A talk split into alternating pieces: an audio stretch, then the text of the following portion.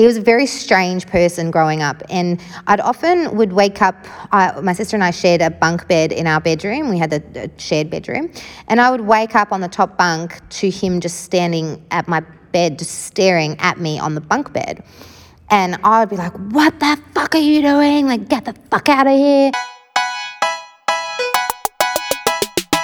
Look inside, look inside your tiny mind, then look a bit harder. Cause we're so uninspired, so sick and tired of all the hatred you harbor.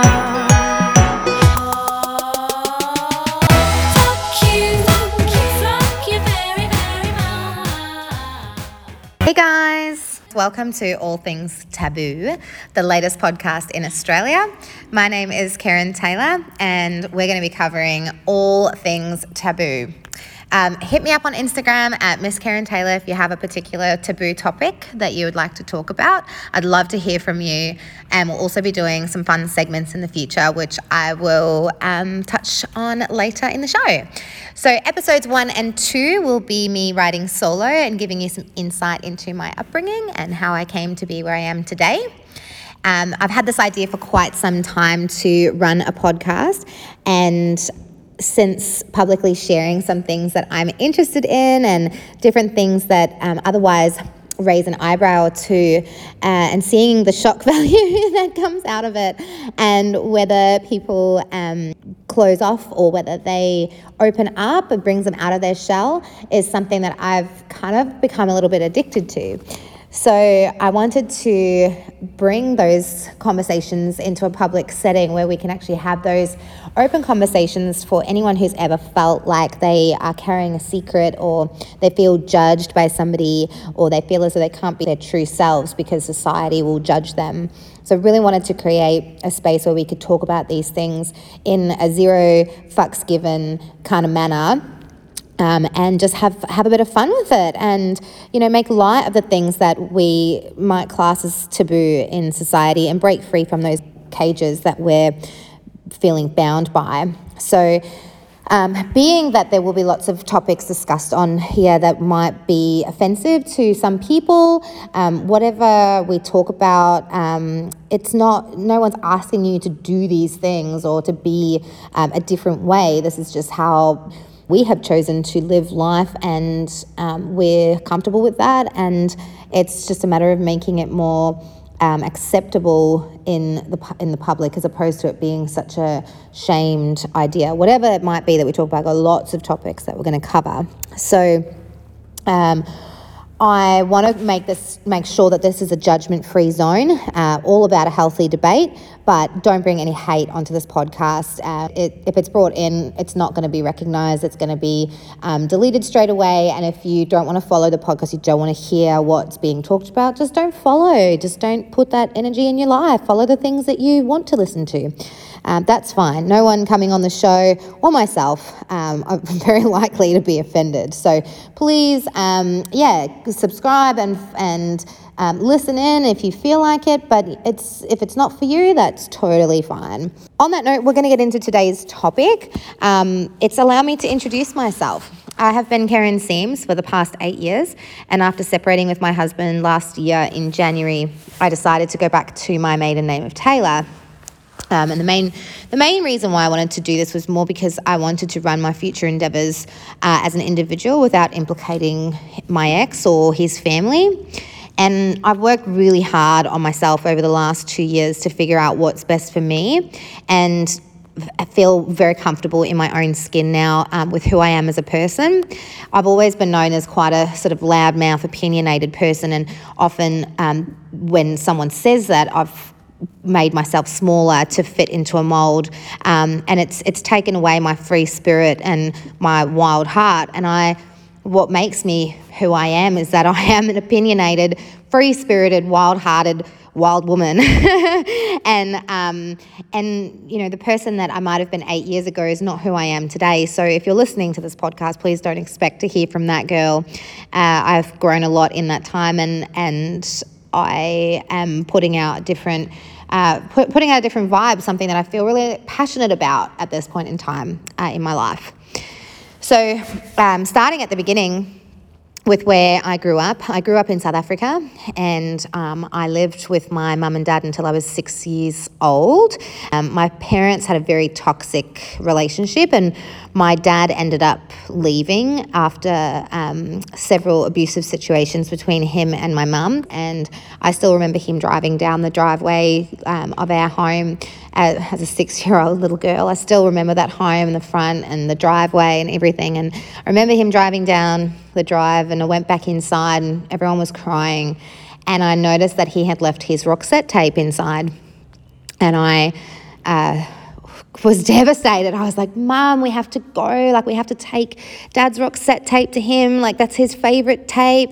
Um, we have to take it. We have to go. And my mum, you know, not realizing that she was just in her own brokenness of my dad leaving and having to accept being a single mum and what that even looked like. My mum very willingly uh, took me to to find my dad on the on the highway to take him this Roxette tape.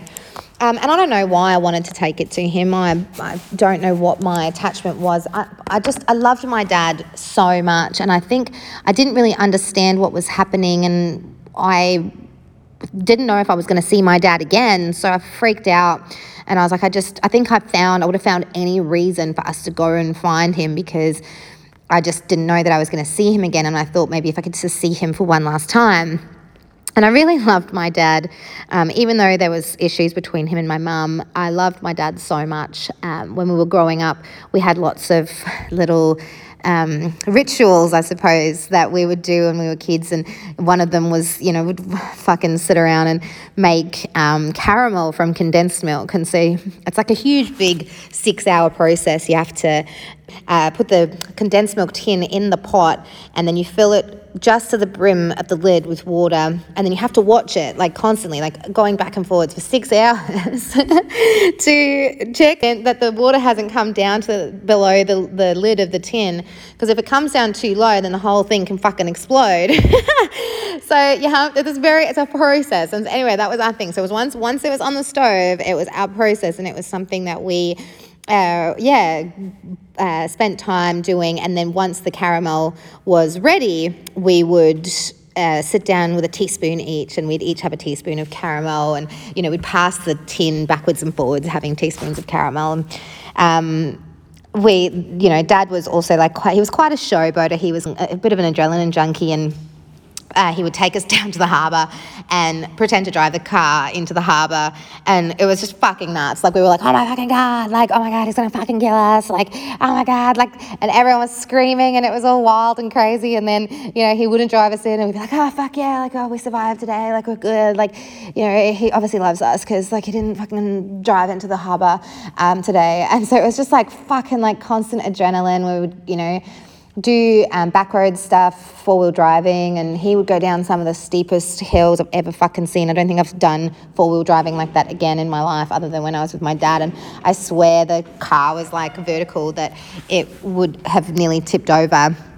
And so it was this constant, like, fucking, like, adrenaline thing with my dad. And I think I was just like, I loved that sort of excitement of um, what he brought into my life as a kid. Um, and I didn't really like associate the abuse with my mum as part of my relationship. I was more, uh, I more like enjoyed my dad's company um, for the fun things that we got to do with him. But yeah, once my dad, when, once my dad left, my uh, my, my mum uh, couldn't afford to live in the house that we were living in, and so we ended up moving. And my I have two older brothers and a younger sister, and my eldest brother was out of the house quite a bit. He had a lot of freedom and he did his own thing. And my second eldest brother was left with me and my sister. And my mum, obviously dealing with her own mental health issues, uh, was out quite a lot. And so my sister and I were left with this brother a fair bit. And he was very strange. Um, I don't have a relationship with him now at all. He was a very strange person growing up, and I'd often would wake up. I, my sister and I shared a bunk bed in our bedroom. We had a, a shared bedroom, and I would wake up on the top bunk to him just standing at my bed, just staring at me on the bunk bed.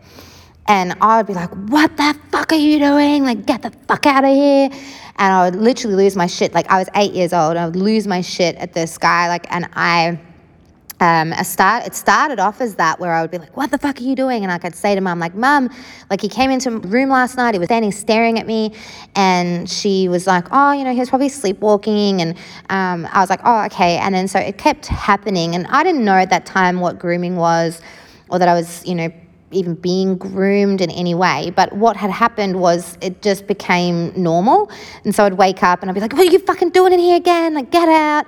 And eventually it was like, you're in here again, get out. And yeah, it, it was the start of, of abuse um, to me and my sister. And, uh, yeah, I think he just sort of wore us down to the point where he knew that you know wasn't nothing was going to be said about um, anything that he did, and so when um, my sister and I almost have like a trauma bonded relationship where we'd almost be able to talk to each other without even talking to each other. And um, I almost felt as though like our minds were together um, and we were just in survival mode. We just, you know, whatever we could do to protect each other, we did. And um, we have a very close relationship now. Um, I think because of a lot of the stuff that we went through. But I remember trying to talk to an adult about what happened, uh, what was happening, and being told that I, I was wrong. I was lying. I it couldn't be true. Like that's not happening. And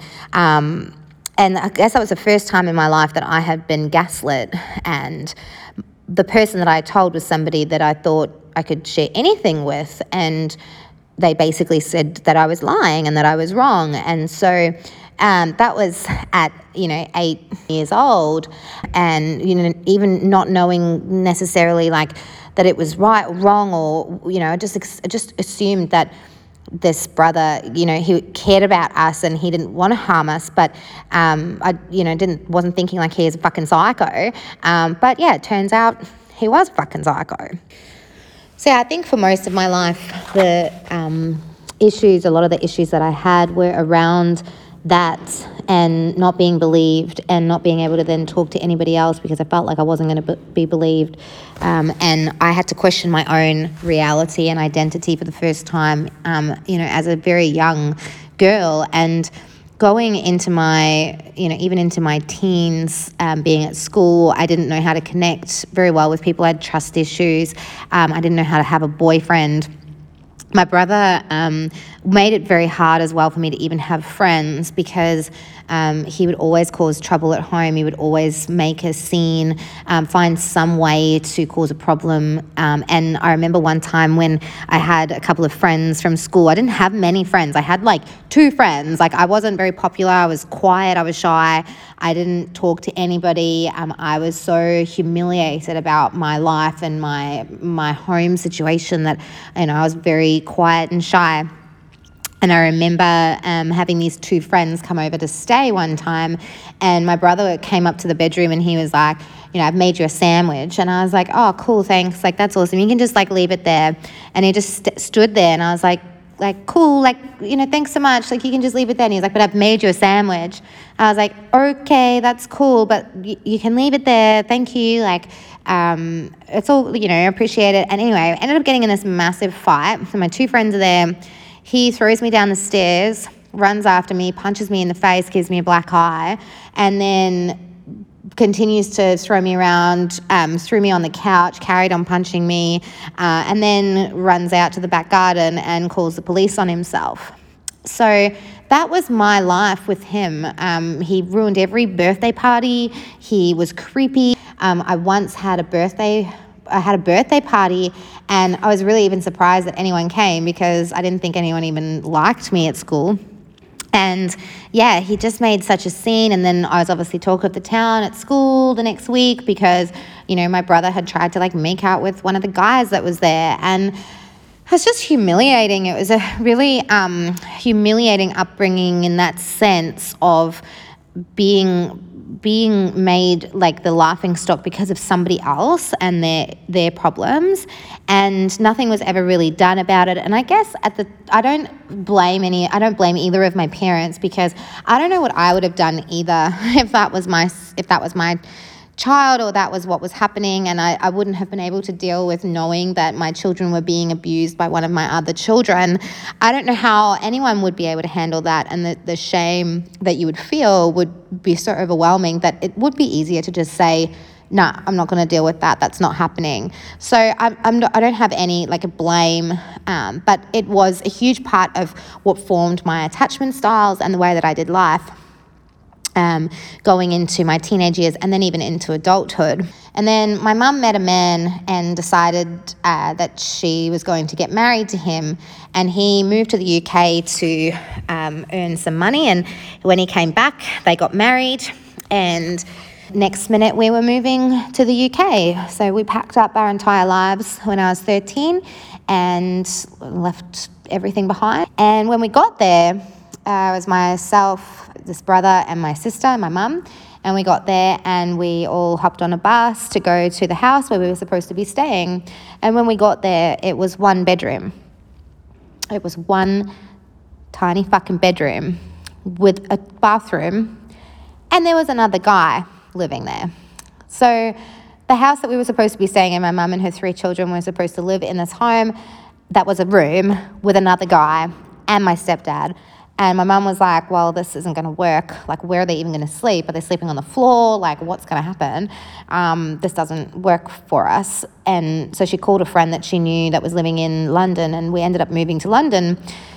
Um, to stay with a friend of hers who already had four children. So there was seven children living there and two couples, and it was pretty wild, pretty wild um, for a month where, when we lived there. And by the end, you know, we were basically labelled as gypsies and um, we're like we were squatting there. And it was i think because you know the other kids like didn't really want us to be there and they didn't really have a choice. But my mum's friend also didn't want to have to kick us out. My mum didn't have a job. We moved from another country. And so we ended up staying there yeah for about a month. And then by the end it was kind of a bit toxic the way that the relationships kind of like separated because yeah we were just known as the kids who were squatting in their house. And so uh, we finally got a house for ourselves and got enrolled in school. And then once I started school, um, I got picked on for being South African. I got picked on for being ginger. And I, it was so bizarre. It was like one girl was like, I, I don't like you because you're ginger. It's like, oh, okay. So nothing else about me like is important to you. Like it's only the fact that i'm ginger. And i had freckles and i was south african and i got picked on for a lot of those things as well. And so i changed my accent. I started to sound like i was british. Um, I, I didn't um, do any like i didn't get in the sun because i didn't want my freckles to come out. And i colored my hair blonde. So i just I just dulled myself to fit in and look like everybody else. I just tried to make myself a porcelain doll instead of being this wild, wonderful person that I am and bringing what I have to offer to the world. I didn't know how to own who I was or um, choose myself. I just decided that, you know, to be, to fit in, I needed to be like everybody else or be what everyone was telling me I needed to be. And so um, I, I just I couldn't wait to leave school, to leave home. Uh, I was still at uh, 16 living with my mum and my my brother was still there and I just couldn't wait to get out of the house. And my stepdad had turned to alcohol as well and he had become quite violent in our home, very verbally abusive um, to all of us children, and home was just a horrible place to be. And my my mum ended up splitting up with with her husband because um, of his drinking problem and, and how he was being.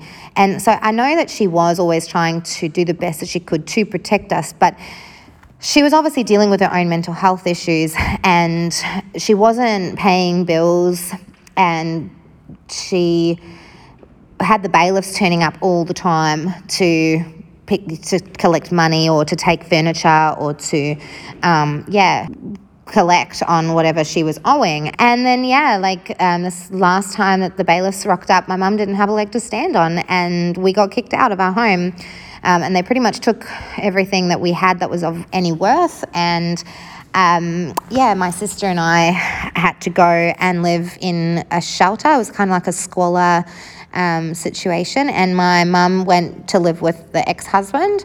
Um, and we, yeah, my sister and I were in this room in this house with a heap of drug addicts, and we didn't have any heating. We basically had to um, put on about six layers of clothes and three blankets and a you know, two doonas and any anything like literally everything that we had, um, you know, blanket wise, we had on the bed, and it was still freezing. This is you know in the UK, and um, I after I had left school, I got a job working in a bowling alley, and I met this guy there, and we started going out, and he was great. Um, but I wasn't. I had a lot of self esteem issues and I was really attached um, and I didn't know how to deal with that. And so um, I went to a party one night uh, with some of the people from work and we were drinking I was drinking a lot and, and I got into a fight with him because I thought that he was talking or flirting with this other girl and so I got into this big fight with him and ended up um, going home and just thinking to myself like everything is shit I work in a bowling alley. I my boyfriend doesn't love me. Uh, I live in this shithole fucking place and I'm just not worth anything and I just didn't want to live anymore. I was just done. I was I wanted out. And so I just grabbed every tablet that I could find in that room and I took everything. I don't even know what I took.